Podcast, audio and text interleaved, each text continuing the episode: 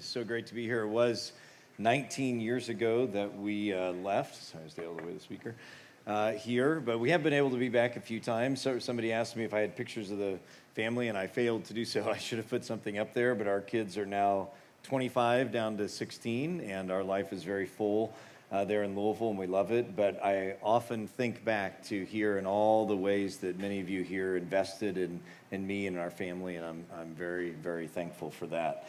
Um, so last night I started talking about, and if you weren't here, it's totally fine, but last night I started talking about Christianity, helping us think about Christianity as more than just a religion. It is a religion, it's a revealed truth, but also as something offering us a, a full vision of how to live well.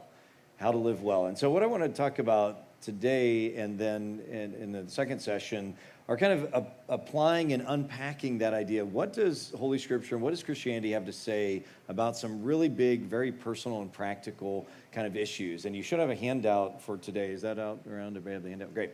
Um, because, and, and what we're going to talk about particularly is emotions, which sounds kind of weird, but what I was what I started talking about last night and what I talk about in the book is that the philosophers of the ancient world were the people who really helped people live well. And one of the biggest areas where we all need help to learn how to live well is with the area of emotions. Now, some of you may immediately think, "Oh no, I don't want to talk about emotions." Well, that's this is particularly for you then, but it's actually for all of us to start paying attention to this very human aspect of our emotions. But let me start with. Um, do we have PowerPoint here? Let me start with this first little. Uh, next, next slide, if you could. Yeah. Okay. So I actually just want to ask you here, and you, you've got a handout. Hopefully, you have something to write with as well. I want you to just take 15 seconds pay attention to what emotions you have going on right now. And there's kind of big, there's, we often talk about kind of five big categories of emotions mad, sad, glad, afraid, and ashamed. Or kind of most emotions can be fit into one of those categories. There are permutations, perturbed or something, right?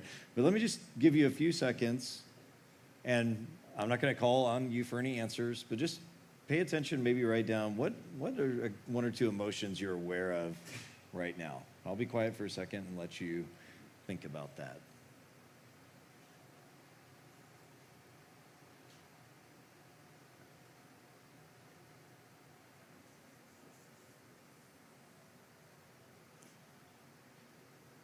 Maybe that's not a question you ever ask yourself. Um, I know for me, I feel some excitement. I also feel some insecurity. Um, I feel some distraction, uh, which isn't exactly an emotion, but I'm aware. And maybe some of you, some of you here are probably very attuned to your emotions. Some of you don't think about them much. Some of you have a studied, you've learned for 30 or 40 years to not pay attention to your emotions. Maybe, maybe your father or your mother told you as a young child, emotions are bad. And so you've learned to not pay attention to them. But the reality is, friends, a large part of what you and I do on a, in a daily life is actually being driven by this God given reality of emotions. You may not pay attention to them, but the reality is, you and I are motivated by all kinds of things going on inside of us. They are a powerful and inescapable part of what it means to be human. Emotions are what drive us to love and to marry and to divorce and to kill and to care, to invest, to sacrifice. If you start paying attention to why we do what we do, it's driven largely by emotions. It, emotions cause us to worship invisible deities, to never drink or drink too much or whatever it is. All these things are driven by that. And again, some people are more attuned to what's going on in their emotional lives. And that has to do with genetics. Some people just are more inclined genetically to be aware of their emotions. A lot of it has to do with personality. Again, a lot of it has to do with upbringing and family of origin and current job. There's a million things that go into this. But the reality is this that we, whether we are aware of emotions or not, they are affecting us. In fact, one of a really key principle for life is that whatever we don't process, comes out sideways. So, in other words, whatever we don't learn to pay attention to what's going on, it's not that it goes away, it actually just comes out sideways in addictions, in relationships, in habits, in ways that we show up with other people. See, our emotions are always present, they're always affecting us, and I think as much now than ever. I mean, we are living in a extremely polarized time in culture. This won't last, it never does. Um, th- this is a cyclical th- sort of thing that happens. But the degree of emotions that people feel on all kinds of issues are seem to be extremely ramped up. Masks or no ma- masks, vaccines or no, you know, Democrat, Republican, you name it, racial issues. This is a time where there are a lot of emotions being expressed, very ramped up, and you probably feel them more than you have maybe even five years ago or so. Just how quickly you feel yourself getting upset about something. That's all part of it. Well, let me skip ahead um, another slide or two here. I think I skipped. Yeah, let's start here.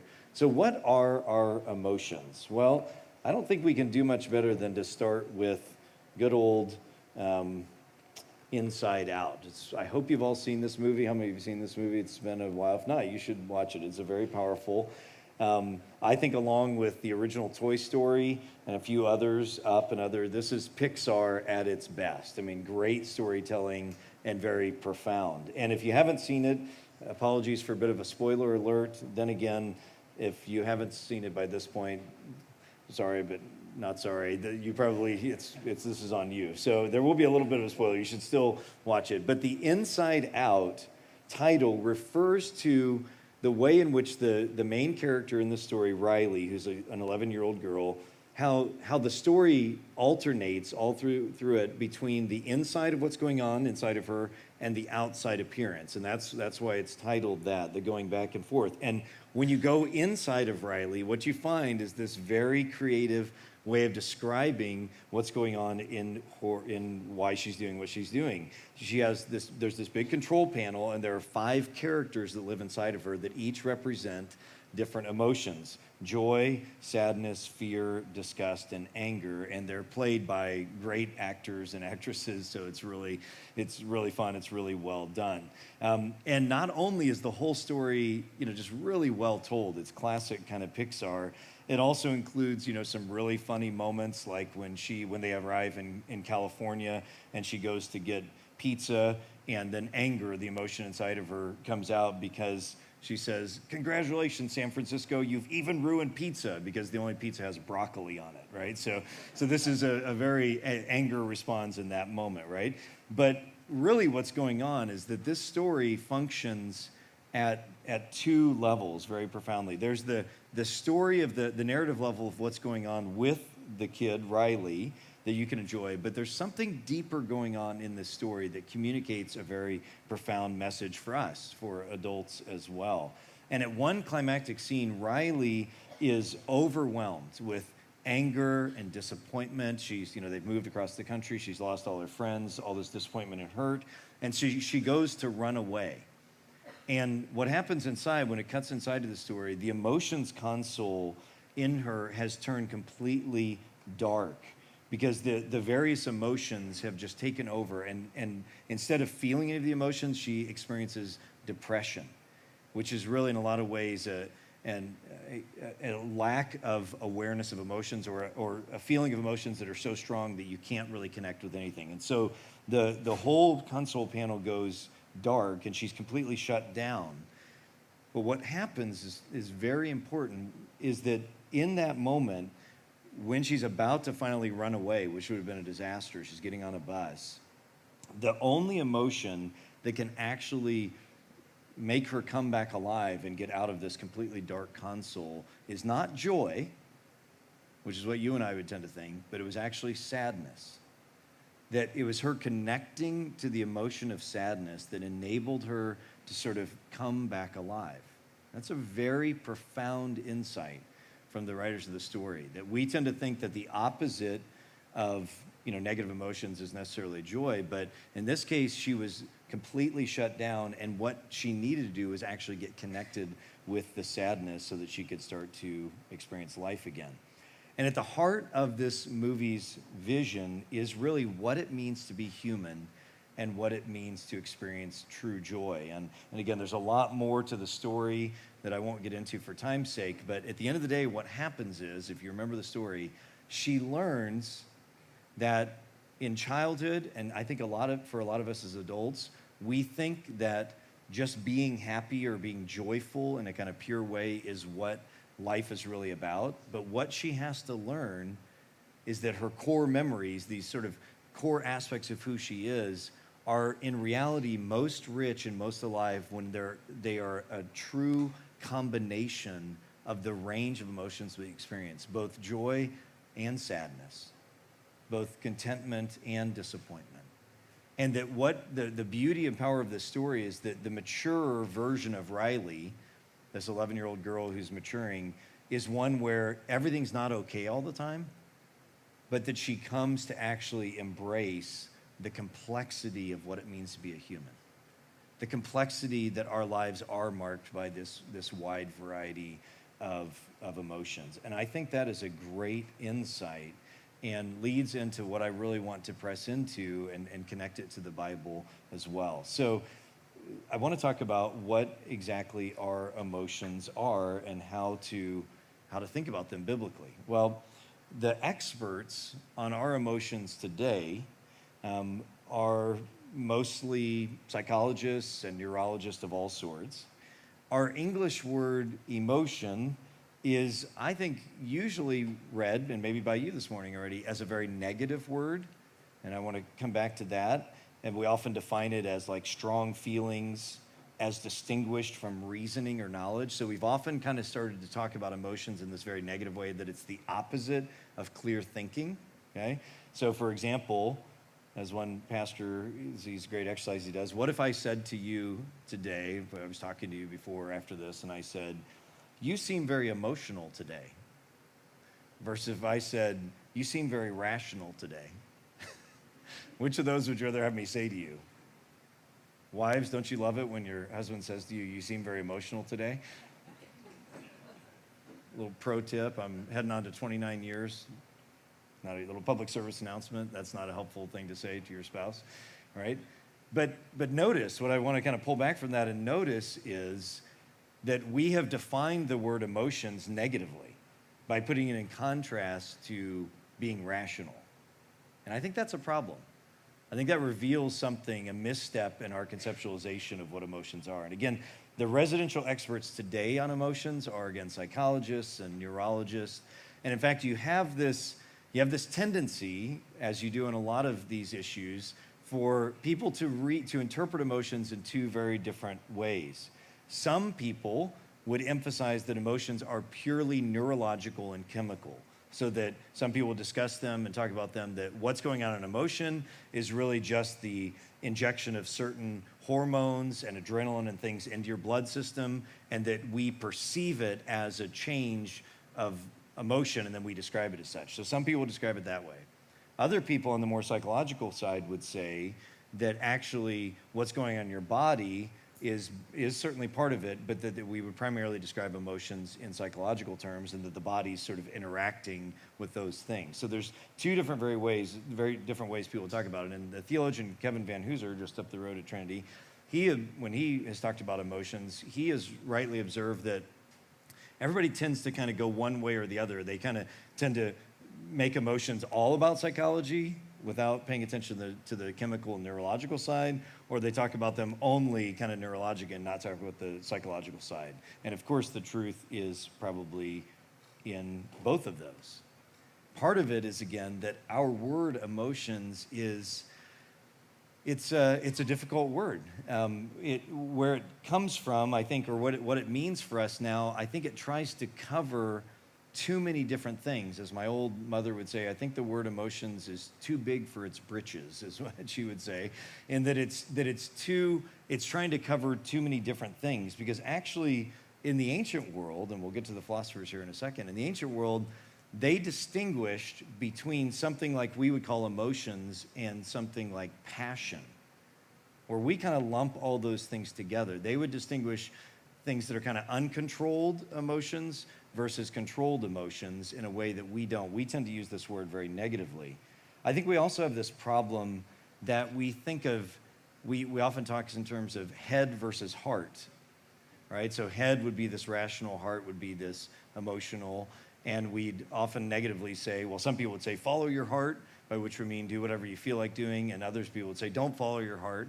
But even that construction of head versus heart, I think, is unhelpful because biblically, that's not the biblical understanding of how humanity is made. We don't have this like really clear distinction between our rationality and our passions. In fact, the word for heart that we translate from heart into the English word heart in both Hebrew and Greek means something more like the, the true inner person, which includes both your thinking and your feeling. The way they kind of they thought about what a human is. They don't make this really sharp distinction between head and heart. Heart is really the interior person versus the exterior person. So we have lots of confusion, I think, about what emotions are when we go to talk about them. Now, in the ancient world, again, the philosophers, the, the Aristotles and the Plato's and the Seneca and others, it turns out, very surprisingly, they thought a ton about emotions. And they wrote whole long works about what emotions are. And they also disagree with each other, kind of like we do today, the interesting neurologists and psychologists. So let me just run through real quickly, because I think it's in- interesting to see how the different people have talked about emotions, and then we'll turn to the Bible and see what it has to say. First, in, in Plato's tradition, so we can call the Platonic tradition, um, if you can go on to the next slide here, they would emphasize that emotions are non cognitive, that they are not something connected to the head. And so, one of the famous illustrations that Plato uses to describe emotions is that the soul is like a charioteer who is trying to control two different horses. And one of them is passion, the sort of uncontrollable things we have feel in us, and the other is rationality. And for Plato, passions, not emotions, but passions are this uncontrollable thing that you have to spend your life trying to kind of control, but you really can't with your mind. Your mind is this other horse. And the only way to really control this is like music and art and aesthetic experiences. So, so, the, so Plato's view, and which becomes very influential, is that again, emotions are this, or passions are this uncontrollable thing that you really can't affect with your mind at all.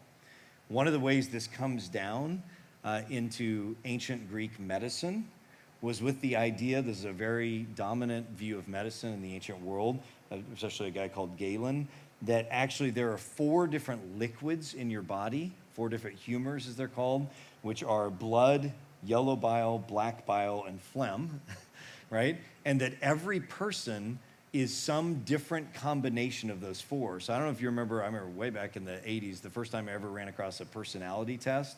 It was actually based on this. Do you remember, remember this personality test that was uh, you're either sanguine, choleric, phlegmatic or melancholic. Anybody remember that one, right? I remember that that was based on this sort of idea that, of course, in the personality world, they didn't say it depends on which how much yellow bile you have in you. You know, we didn't talk that way, but that's actually what it's based on. That every person is a combination of these four things, and you really can't control your passions. It's just a function of which of the four humors or liquids is more dominant in your body. Okay. Now, Plato's most famous student, Aristotle goes on to create a whole different way of thinking about everything. I mean, almost everything is different.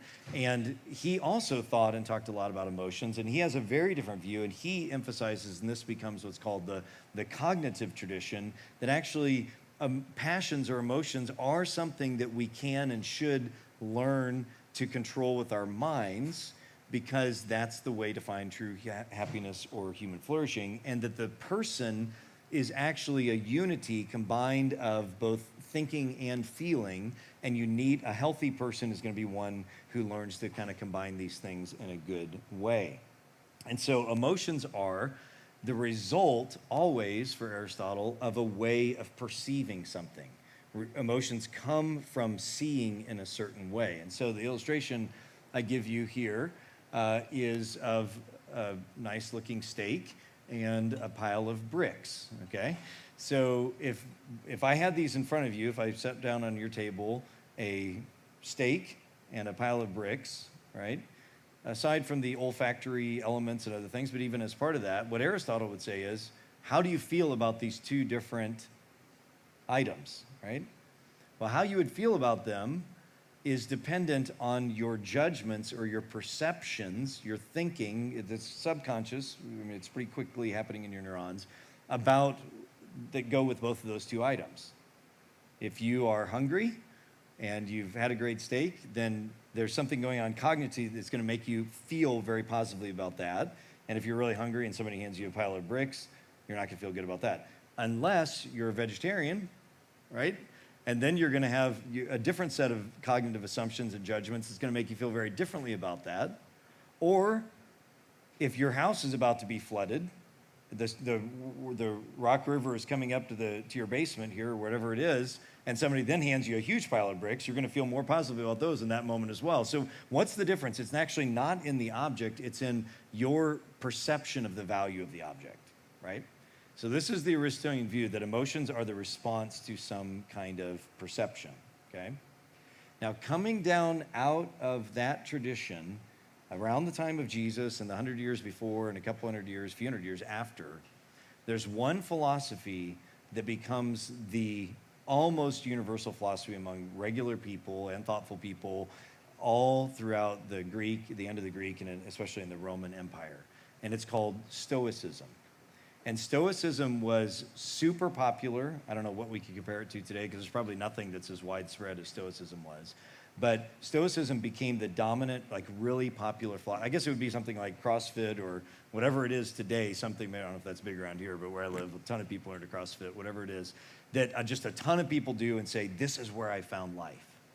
And the Stoics were really the dominant ones in this. And it comes out of the Aristotelian tradition, but it's also different a little bit. It has some, it has some similarities. It's got some connections with Buddhism, actually, and yoga practices. And what the Stoics say is the goal to life. Here's the whole goal. You want to know how to live a good life? Here it is. It can all be boiled down to one word, the Greek word ataraxia, which means something like tranquility. So, how do you determine, how do you find a truly good life? You learn to find this centered tranquility no matter what. And how do you do that? You do that through apatheia, that is freedom from pathos, freedom from passions. So, you want to be happy? You all do? You need to learn that you need to get free from all of your passions. That's the key to be happy. So, I always think of this great t shirt you can buy about Darth Vader's emotions, right? Here he is when he's angry, sad, happy, confused, cheerful, right? That's, uh, that's not totally fair to Stoicism, but that's kind of the idea is that the key to being happy is actually to get free from any emotions. The little thing on the right here is uh, those are my actually Stoicism coins. Stoicism was so big in the ancient world, so influential that it became kind of branded even. But in the modern world, there's a lot of people that are totally into Stoicism today. In fact, there's whole books on this. I, I, I have like a daily devotional book of Stoicism that I read, not every day, but you can buy like daily devotional books of Stoic practices where you read little little sayings from the philosophers.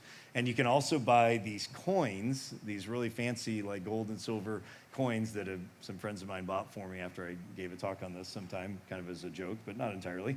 Uh, and what these coins have on them is, is little Latin phrases that are the kind of principles of Stoicism, like memento mori, remember that you're going to die. That's like a key Stoic pra- practice is that to be happy, every day you remind yourself that you could die today, and if you don't die today, you're probably going to die very soon, right? And why do you do that every morning? Because that teaches you to separate yourself from your emotions, because that's the only place you'll be happy. Another one uh, says, um, meditatio malorum, which means uh, every day meditate on all the horrible things that could happen to you. so this is like one of the daily practices. So you wake up this morning and you say, you know, there's a decent chance my kids are all going to get, you know, killed today, and me too, right? And why do you do that?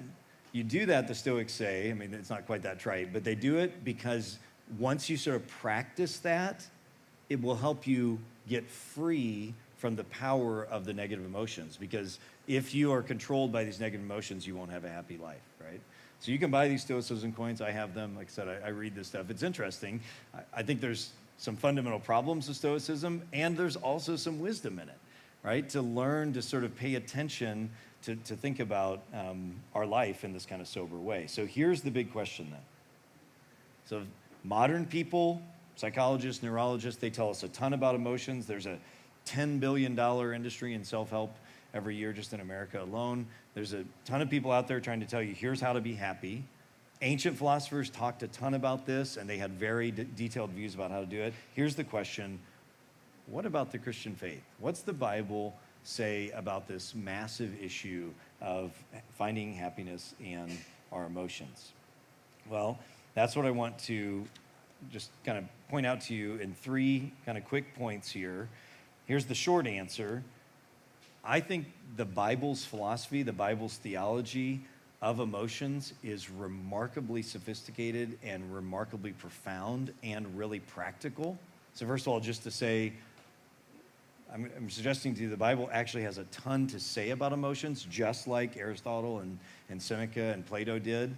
And I, and I have found it, having studied this a lot, it is the Bible's answer is the most beautiful, the most profound, and the most practical, even more than Stoicism, which I appreciate, and other things as well. And three then moves I want to go through briefly to help you see this.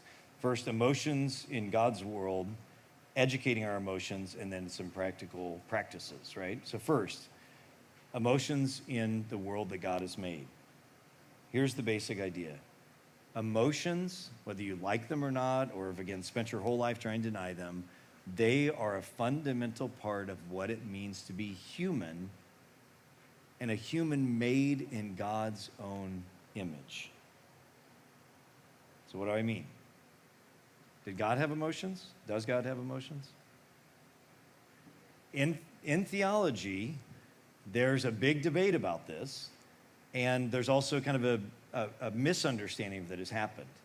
In theology, there's a lot of discussion going back to uh, the church fathers, actually, about whether God has emotions. And a lot of times, people would answer in the negative, and the doctrine that's associated with that is called God's impassibility. You hear that pass in there? That's passions. Impassibility is the theological doctrine that most Christians have held to that God is impassible. That is, he does not have passions. But I'd suggest to you that there's a sense in which that doctrine's right. I think there's the proper sense, and there's a sense in which we've misunderstood it. The proper sense is what, they, what the ancient people meant by passions, that God is not controlled by these uncontrollable passions.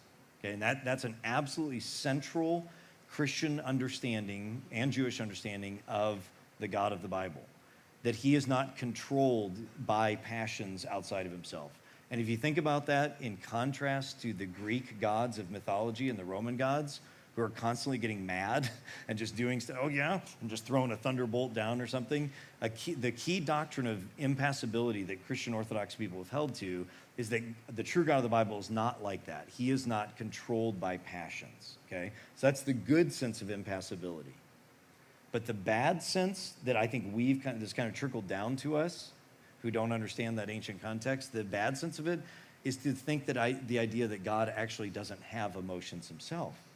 But all you have to do is open the Bible and you will see that God has a lot of emotions. For example, we can think of um, even though God is not fickle and untrustworthy, um, he is a being who hates some things and loves other things, even is described as having regret or, you know, disappointment, even, and joy. You start thinking about all the ways that God is described, there are a lot of them, and compassion.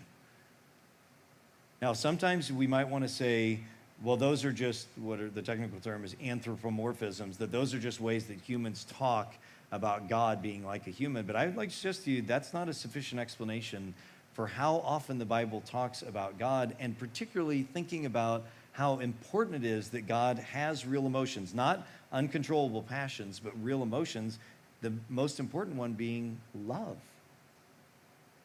That love is more than just a choice or something. You remember, I'm sure you remember, maybe you don't remember, the great old illustration that John Piper used to use all the time about showing up at the door on his anniversary with his wife. And what if you did this? You showed up, knocked on the door, surprised your wife, and, and she says, Oh, that's so great. And, and you pull out the roses behind your back and say, It's fine, it's my duty. Right? Again, another public service announcement. That's not a, it's not a good, good thing. What's wrong with that scenario? It's because you could say, well, love is a verb, love is an action. Okay, it is. But it's deficient if there's not this mysterious thing that we call love, right? So too in our relationship with God. He's not controlled by uncontrollable passions, but his relationship to us is one of genuine love. The fact that we know that experience of what love is, is because we're made in his image, right? We would not know what love was if it were not for it being something that God himself has. So God has emotions, but if you're still not maybe convinced, let's think about Jesus, who is God incarnate, the exact representation of God. Does he have emotions? Yes, he does, a lot. I teach a class on the Sermon on the Mount regularly, and one of the things I do for that class is that I, I've collected a bunch of film versions of the Sermon on the Mount, and then I show them at different times throughout the, so it's usually a modular class. And so throughout the course of the week for one week class, we will watch three or four film versions of it, just the Sermon on the Mount, and we'll also read it aloud in different translations in its entirety, which takes 17 or 20 minutes. It's a great thing to do. Just to so we just hear the whole Sermon on the Mount over and over and over again. It's a great exercise. But what's very interesting is when I show the film versions, they, they have their own interpretation of the sermon, even if they're just saying the exact words. But there's one version that has made a lot of students mad. And it's the version from the visual Bible, it's called, of Matthew, where it is literally nothing but the words of the Sermon on the Mount in their exact order. Most, most Jesus films cut it up and put it in different places, but the visual Bible, it's really good. It has it exactly in the order. But what people don't like about it, or sometimes feel troubled about it, is that Jesus in it is very happy. Have you ever seen that version? The happy Jesus version? And it's really troubling to people a lot of times because we don't first of all he's got an american accent and obviously jesus had a perfect british south of england accent so that's the first problem right we like our british jesuses we don't like american jesuses but then the second is that he's so happy and relatable and it's really disturbing to students or at least not disturbing at least kind of unaware and that's that reveals again this is what bb warfield said a long time ago as well that Stoicism has actually influenced how we think about Jesus as if he was this like emotionless person.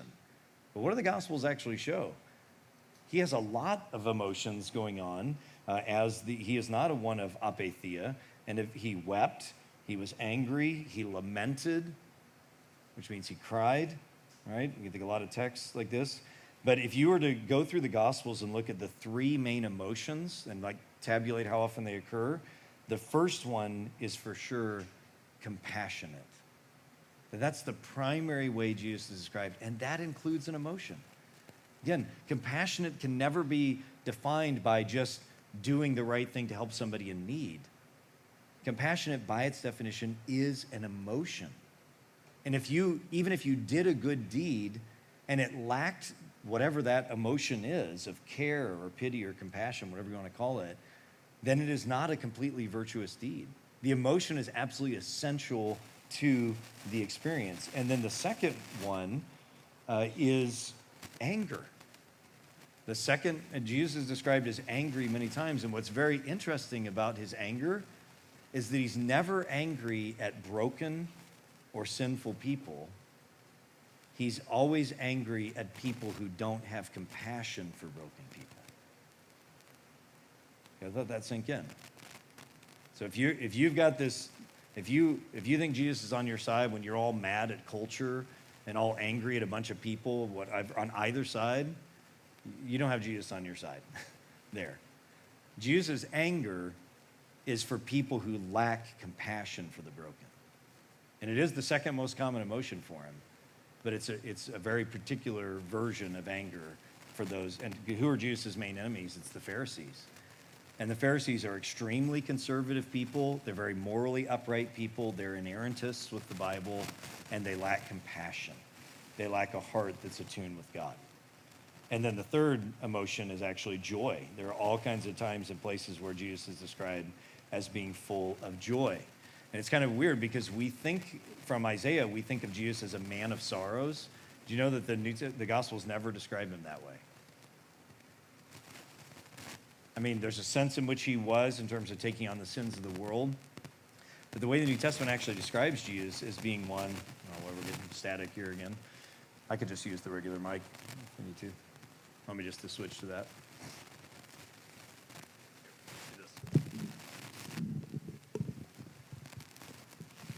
Why don't you just kill the kill that channel and I'll just use this. It's fine.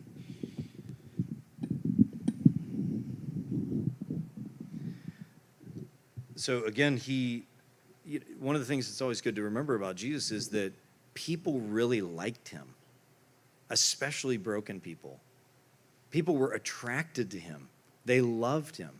He spent time with people. So I guarantee you, he was not the dour, cold, emotionless person that you see in like medieval paintings. He was a man of joy, and the New Testament tells us that a lot.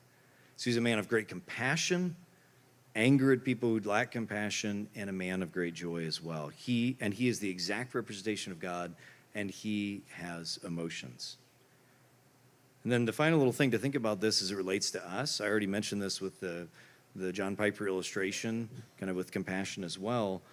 Have you thought about how many times God actually commands us to have certain emotions like rejoicing, having compassion, being patient, which is a, really a kind of emotion, grieving and regretting, fearing and not fearing, and of course, ultimately loving. And that loving, which is the first and second greatest commandments, are an emotion.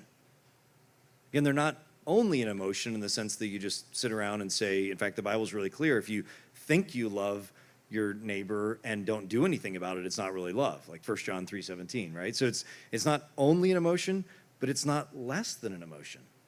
Because if you write a check for a million dollars to some cause and you really don't care, is that completely virtuous? It's not.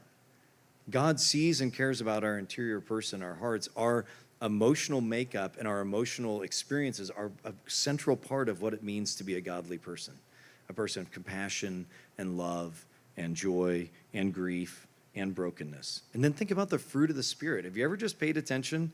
This sort of primary criterion by which the New Testament describes who's a Christian and who's not. And notice again, the New Testament does not define Christianity a lot of time, being a Christian, a lot of times Christianity does, or the church does, as having a certain set of doctrinal beliefs and a certain set of external morals. Those are both fine things, but the primary way, in fact, the, the central way that the New Testament describes who's a Christian and who's not is by whether they manifest the fruit of the Spirit. Because the Spirit looks like something. That's how you can tell whether someone's life is marked by the Spirit. And think about how many of those, those specific fruits of the Spirit are actually emotions love, joy, peace, patience, kindness, gentleness, and self control. Some of those are explicitly emotions. Some of them, I think all of them are related to having some emotion in a certain way. And those are what are called the fruit of the Spirit. And then the, these of the flesh, listen to them as well. They are sexual morality, impurity, debauchery, idolatry, witchcraft. And listen to the emotions that are in there too hatred, discord, jealousy, fits of rage, selfish ambition, dissensions, factions, envy, drunkenness, orgies, and the like. So the point here is, friends, and there's more we could say about this, is that emotions are a big part of what it means to be human, and especially humans made in the image of God. So, the next point, then, so what do we do about it? And this is the point of educating our emotions.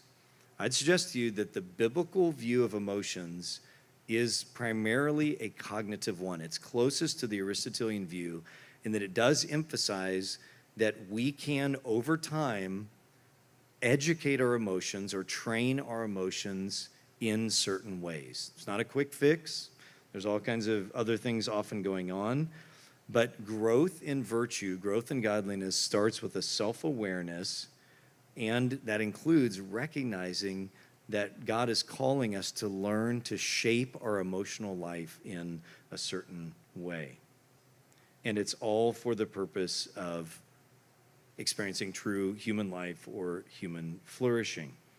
So, the, you know, we always have to be careful not to be naive and to not fall into the ditch on either side to say that that emotions have nothing to do with neurology and chemicals. They do.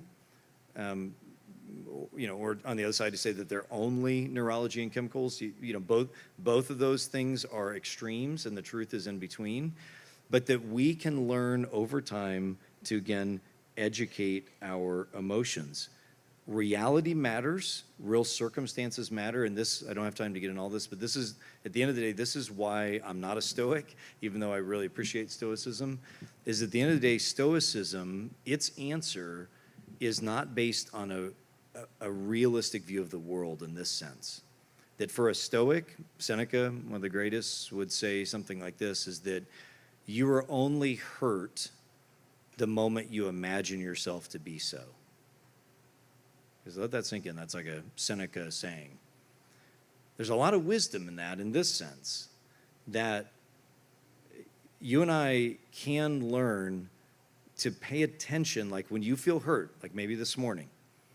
Maybe somebody hurt your feelings. Maybe it was your spouse. Maybe you felt like somebody slighted you, took the last piece of bacon, or maybe uh, slighted you and didn't give you the attention you deserve. Whatever it is, maybe it was last night, this weekend the wisdom of somebody like Seneca would be okay, pay attention to that and, ima- and recognize that a lot of that probably is me, not the other person. That's me interpreting the situation. So that's true. The problem with Stoicism ultimately is that it can't really accommodate for the fact that there really is bad in the world. There really are bad things that happen. There is sexual abuse, there's physical abuse, there is um, you know, true disappointments and loss that happens through theft or disease or whatever. And the beautiful thing about Christianity is that it it doesn't say the key to being happy is to just act like none of that stuff really exists. The key to being happy is to actually recognize that is the reality and that God is going to set the world to right.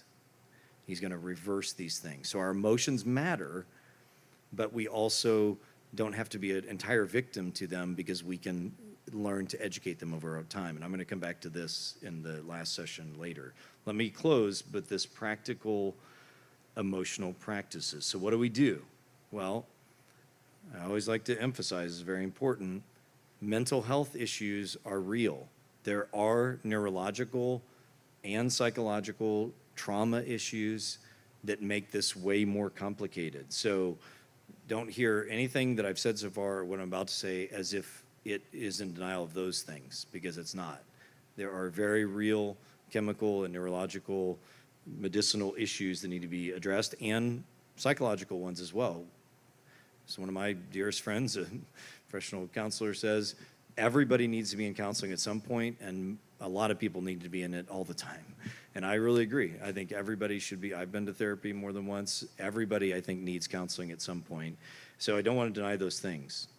At the same time, what does the Bible, what's the kind of general way that the Bible thinks about emotions? Well, I want to give you two practices. The first is reflection, and the second is prayer. Think about all the times that the Bible tells us to reflect on things to think about. You think of like Deuteronomy 6 that talks about impressing the things of God onto children, talking about them when you sit at home, when you walk along the road, write them on the door frames of your house, etc.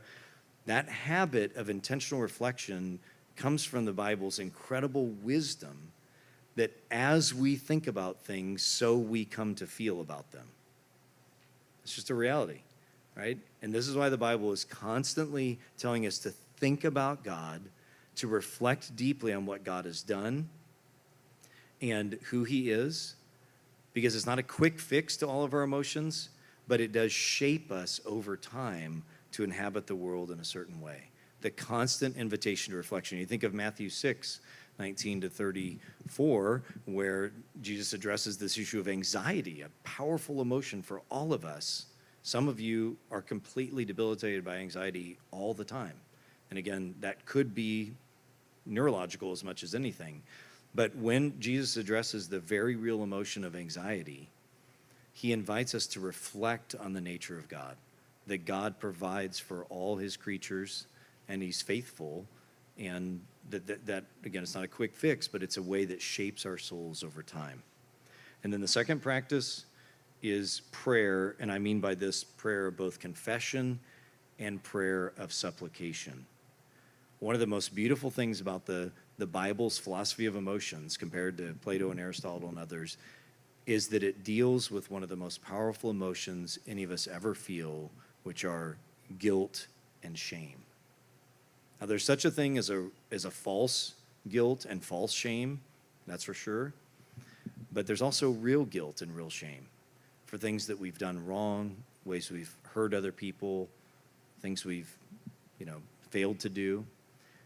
And those emotions of guilt and shame, when they're based on reality, not falsely, when they're based on reality, those are devastating emotions. In fact, shame is the first emotion that Adam and Eve experience at the fall, right? And it has continued to affect us greatly. The beauty of the Bible and the beauty of God is that He actually addresses that and gives us a way to process guilt and shame. And it's through the prayer of confession. That by confessing honestly before God the fact that we are guilty and are full of shame, over time we can learn to actually process those emotions and find forgiveness and cleansing and healing. And isn't that beautiful? Because if you think about the alternatives, the alternatives would be when you feel guilt and shame, you're never going to feel good about that, so just deny those things. Those aren't true of you. You know, it's those are bad emotions. You just need to flee from those. Or the other is, you know, just to be wallowed and, and destroyed by them. God offers the way over time to educate our emotions through the practice of actually learning to confess. So, friends, when you feel guilt and shame for something you've really done, don't run away from it. Don't blame somebody else. Don't self justify. Don't collapse. Recognize God has made a way for you to actually process those powerful emotions through being vulnerable and honest with Him, confessing them, and finding forgiveness, actual forgiveness and restoration. Don't deny those emotions, they're a gift to help you pay attention to what's really going on in your life. And the other kind of prayer is supplication. All the things that mark our lives, especially anxiety, fears about the future, regrets about the past, especially fears about the future, God has made a way. One of my favorite verses is from 1 Peter Cast your anxieties upon the Lord. Why? Because he cares for you. Notice that emotional language. God isn't saying, How dare you have anxieties? That's not faith. That's not what he says at all. He says, Anxiety is a part of normal life because we're limited creatures and we do, we do not control our future. And so, anxiety is something we're all going to experience. And so, the invitation, the practice that over time we can learn to educate our emotions is to actually learn to cast them upon someone who cares for us. Again, don't deny that they're real, because if you deny that you're feeling anxiety, what it's going to make you do is a bunch of sideways stuff. You're going to treat people badly. You're going to often addictions, all kinds of things come out of that. And also, you know, don't just give yourself over to nihilism and despair. God has made a way when you face anxiety to cast your cares upon him because he cares for you. Right? And it's not a quick fix. Don't hear me saying that, but it's a thing that over time like learning your scales on the guitar or whatever it is, over time you can educate your soul to relate to God in a certain way because He cares. He cares about the reality of this deep part of what it means to be human, to be made in His image, which are our emotions. So we could look at Psalm 32, Psalm 51, other places that look at that. But that, that is the idea. I just want to invite you to think about the beauty and goodness of how God has made us as humans with emotions, and that the Bible, you don't have to go a million other places, although there's good things to find. You don't have to go a million other places to understand how much the Bible talks about emotions. It's all over the place, and these really practical ways that He invites us to educate them over time. All right, let me pray. What's our, we're probably out of time, aren't we, Bruce? What time is it? Yeah. that was very diplomatic. Yeah, we're pretty much out of time. Okay, so yes, we're way over time probably.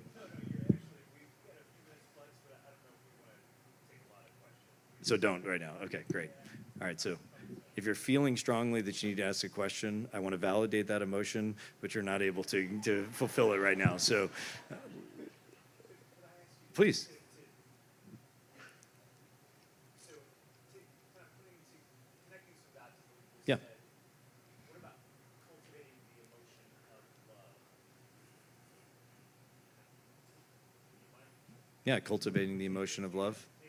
Yeah. that, talking more about how would we, so for example, um, and I don't know if this is appropriate connection to make, so back before the illustration of the steak or the top of bread, Mhm.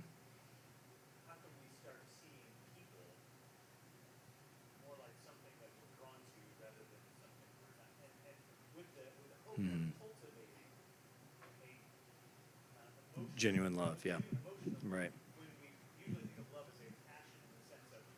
Right. the,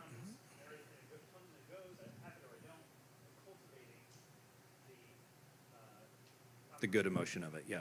So, so the question, if you didn't hear it, is what about, so if love is important, it's the primary first and second greatest commandments, and it's not just duty, how do you cultivate that if the emotional part's true? Is that a fair question? Yeah, great question.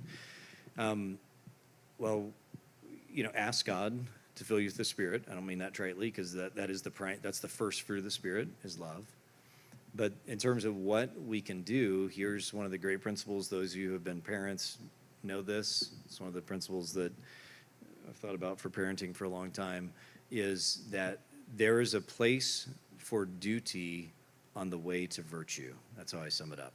So, in other words, the virtue is that we both do things and we do it out of compassion, right? We don't just do things hard heartedly, nor do we say we have compassion and not do things, right? So, the, the virtue is both compassion and action. The reality is, because we're habitual creatures who are always becoming something different, a lot of times we need to do the act, even if the heart isn't fully there yet, aware of that, and even and paying attention to it and asking God. But in the doing of the act, the duty, that actually becomes the avenue by which a lot of times the, the love will catch up to it. Now, what you have to be aware of is that, again, don't ever be content to have to do heartless service, right? But it also doesn't tend to work to just do nothing then, right? If you just do nothing and just wait till you feel this great compassion, that's not really how the human body works. As we do, so we become. And so this is the kind of the mystery. And if you pay attention to other areas of your life where you've done this, that a lot of times the emotions lag behind the duty. And you want it to be there, but it is the duty that enables the emotions to finally catch up. That's what I'd say. So, great. Okay. Do you want to? I'll pray and then we'll close. Thank you, God, for the beauty of Holy Scripture that teaches and instructs and is so full and so transformative. And I pray for myself and my hearers that you would uh, indeed fill us with your spirit, make us people of love. And we pray these things in Jesus' powerful name. Amen.